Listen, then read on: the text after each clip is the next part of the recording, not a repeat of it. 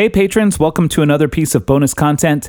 This is the bonus content to accompany episode 253. That's a lot of words that are hard to say right next to each other. I don't know why. Um, I don't have a lot to tell you. Uh, Lauren Maul, you heard her on the podcast. She's great. We talked about more stuff here, including some of the witchiness she mentioned, and I feel it was fun to talk about that. I'll be seeing her Friday night. Hopefully, you will be too if you're in New York City. Let me know if you're going. And um, I think that's it. I had some protest stuff going on. I'm doing my 30 days to wellness, uh, which is working out great so far. Day two. That's really it. I'll do more updates about that on Monday, uh, or you'll hear the podcast on Saturday. You know, can I just again say thank you for being here? Thank you. Uh, here's Lauren Maul. So, hello, patrons. I am being joined right now by Lauren Maul, who you heard on episode 253. And this is our bonus content. Yay! Thanks again for joining me, Lauren. Thank you. And thank you to these people listening because you guys are so special supporting art. Um, you know, it's great to give to charity and stuff, but like art is the way of the future. So, thank you for supporting Michael's podcast with your monies. Yay! I love it so much. Yay! Um, speaking of that, like it sounds like you do a lot of other jobs. Like I read somewhere that you teach like a theater, like theater kids. You do work in um, like retirement homes. I'm not sure if that's volunteer. It sounds like you sounds like we have similar lives of piecing together eight million things to make a living. Is that kind of what your world is? Yes. Well, it used to be, now it's all mainly volunteer um, because in Chicago, when I lived there before I got married, like um, I was working any kind of odd job. Um, it, like even in college, I was like a children's party entertainer. Like every weekend, I do like six parties as like Snow White, just like trucking around uh. with like a trunk full of props, you know. Um, and it's funny because I, I learned a lot doing that job because the working class families would tip so much better than the rich families. And I was like, oh, you learn a lot about people entertaining their kids. Oh, their- yeah. Um, but yeah, and then when I, my husband is a total saint, um, and he works in the corporate world, and so he makes more money than I could ever hope to make with my art. So when we moved to New York, he was like, "Listen, we're married. Why don't you just focus on making art instead of making money?" You know? And I was like, God bless you. God bless you so much because I also have a chronic pain and migraines after I was like hit by a car. Ugh, long Whoa. story. Oh my God. So it makes it very hard to like sit in an office and like hold like a receptionist type of job, which is like what I used to do. Um, and so if I did that, I wouldn't be able to make any art because I would feel too sick the rest of the time, you know? So it's kind of a toss up. It's like, well, I want to feel good, but I also want to work in the arts. Um, and so it's always like I have to kind of take breaks, take care of my body. But so thank God for my husband because like that's honestly like he's my he's my Patreon basically. Um, and so now I can do volunteer theater class teaching to preteens um, in a housing project in Chelsea. And then I do monthly senior citizen concerts. Um, and then I do a lot of rescue work with cats um, and in addition to making all the the artistic projects I have. So, oh, that's like I gotta I gotta get a guy like that. Yeah, you gotta just get a get a husband who's working in the corporate world and has a little bit of that corporate guilt, you know. that's amazing it eases their guilt. They're like, "Hey, I'm I'm helping the world by helping them make art," you know. Because it's like kind of how it was like in in Paris in the olden days. There were these courtesans who were these women artists who like had lovers that would like pay for all their stuff because like when you're making art you're not making money right and so i like to think of it it's like it's kind of like a housewife courtesan type thing that is i mean whatever it takes like it sounds amazing it just and, that I can do so much volunteer work. Like otherwise, I wouldn't be able to volunteer so much. So yeah, yeah. Um, this whole like uh, partly, I, I don't want to talk. It feels weird talking about Patreon on a thing that's only for Patreon people. Um, but like this, I mean, this is another thing that I feel excited is coming back. This whole idea of p- having patrons, yeah, supporting creative creative work. Super exciting it's yeah. very hard because like even the things that I, the artistic things I have done for money have not been rewarding, you know, and so it's just they. The, never the twain shall meet, really, in my mind. Um, and so it's just nice, and I feel very fortunate um, to have my husband helping me out like this. But also, it makes me feel like I have a big responsibility of like, well, hey, you know, you are set up now to make whatever you want to make, so you better fucking make some good stuff now. you know?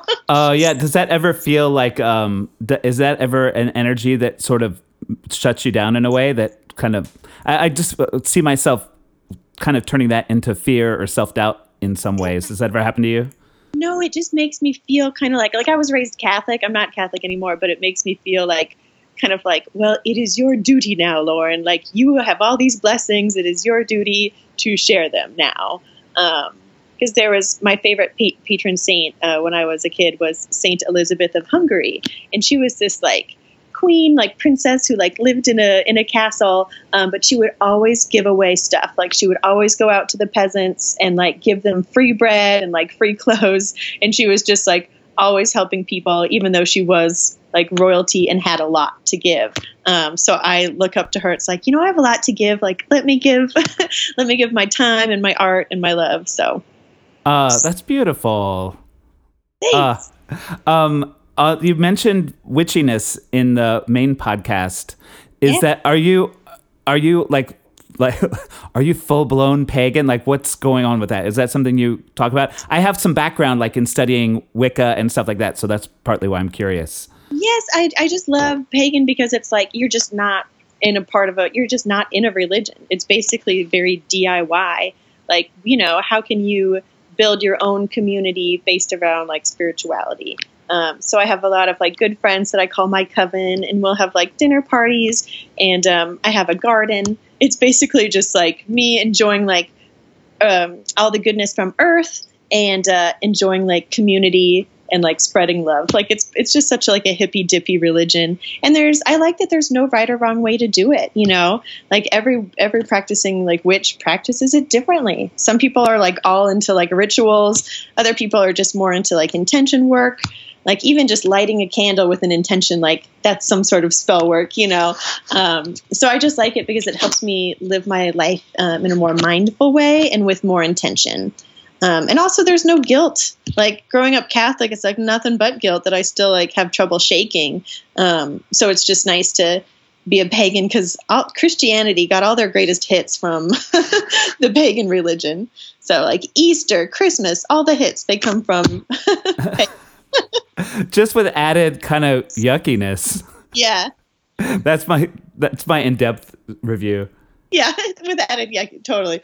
And it just like, you know, there's no like, you know, pedophilia and paganism, not like all those priests in the Catholic Church. It's like, come on.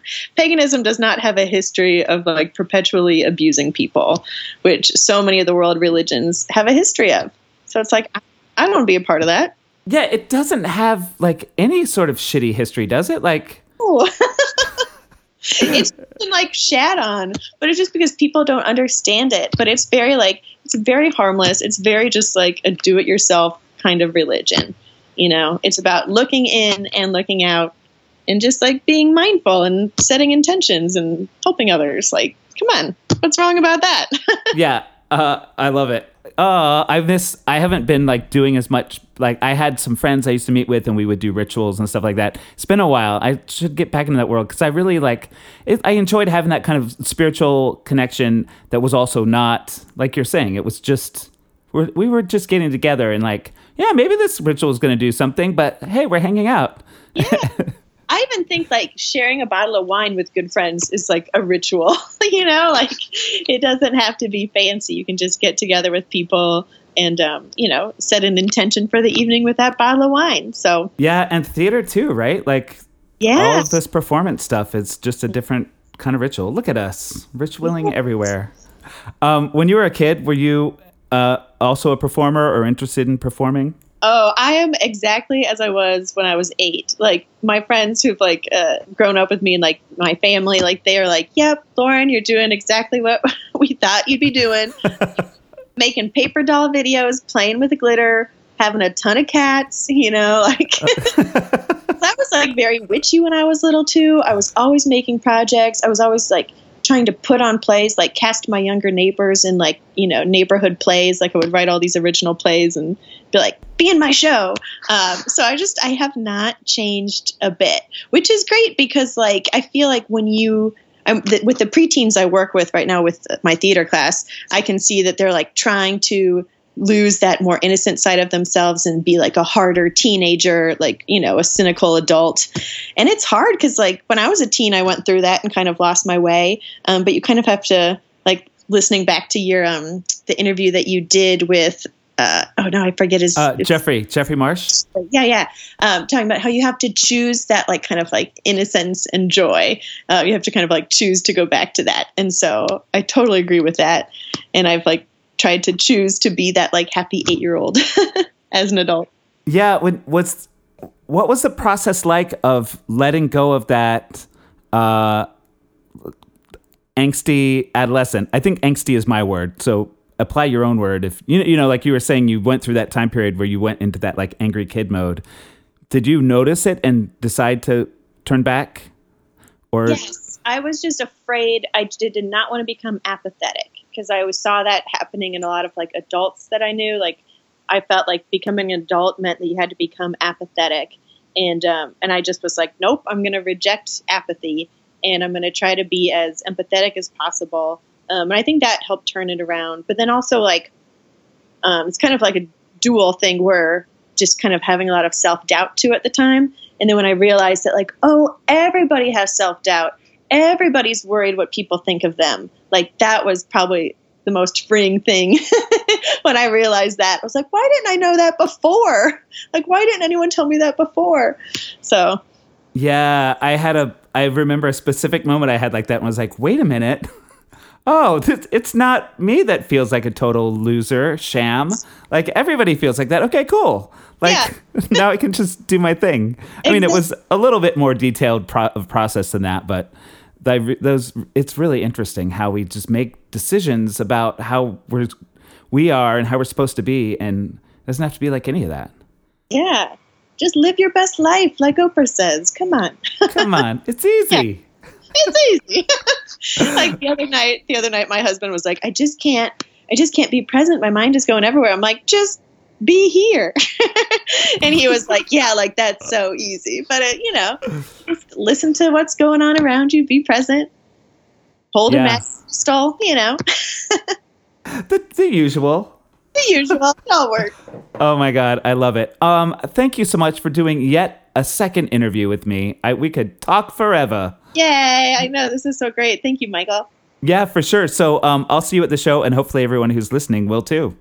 Hooray! Yay! Thanks again for joining me.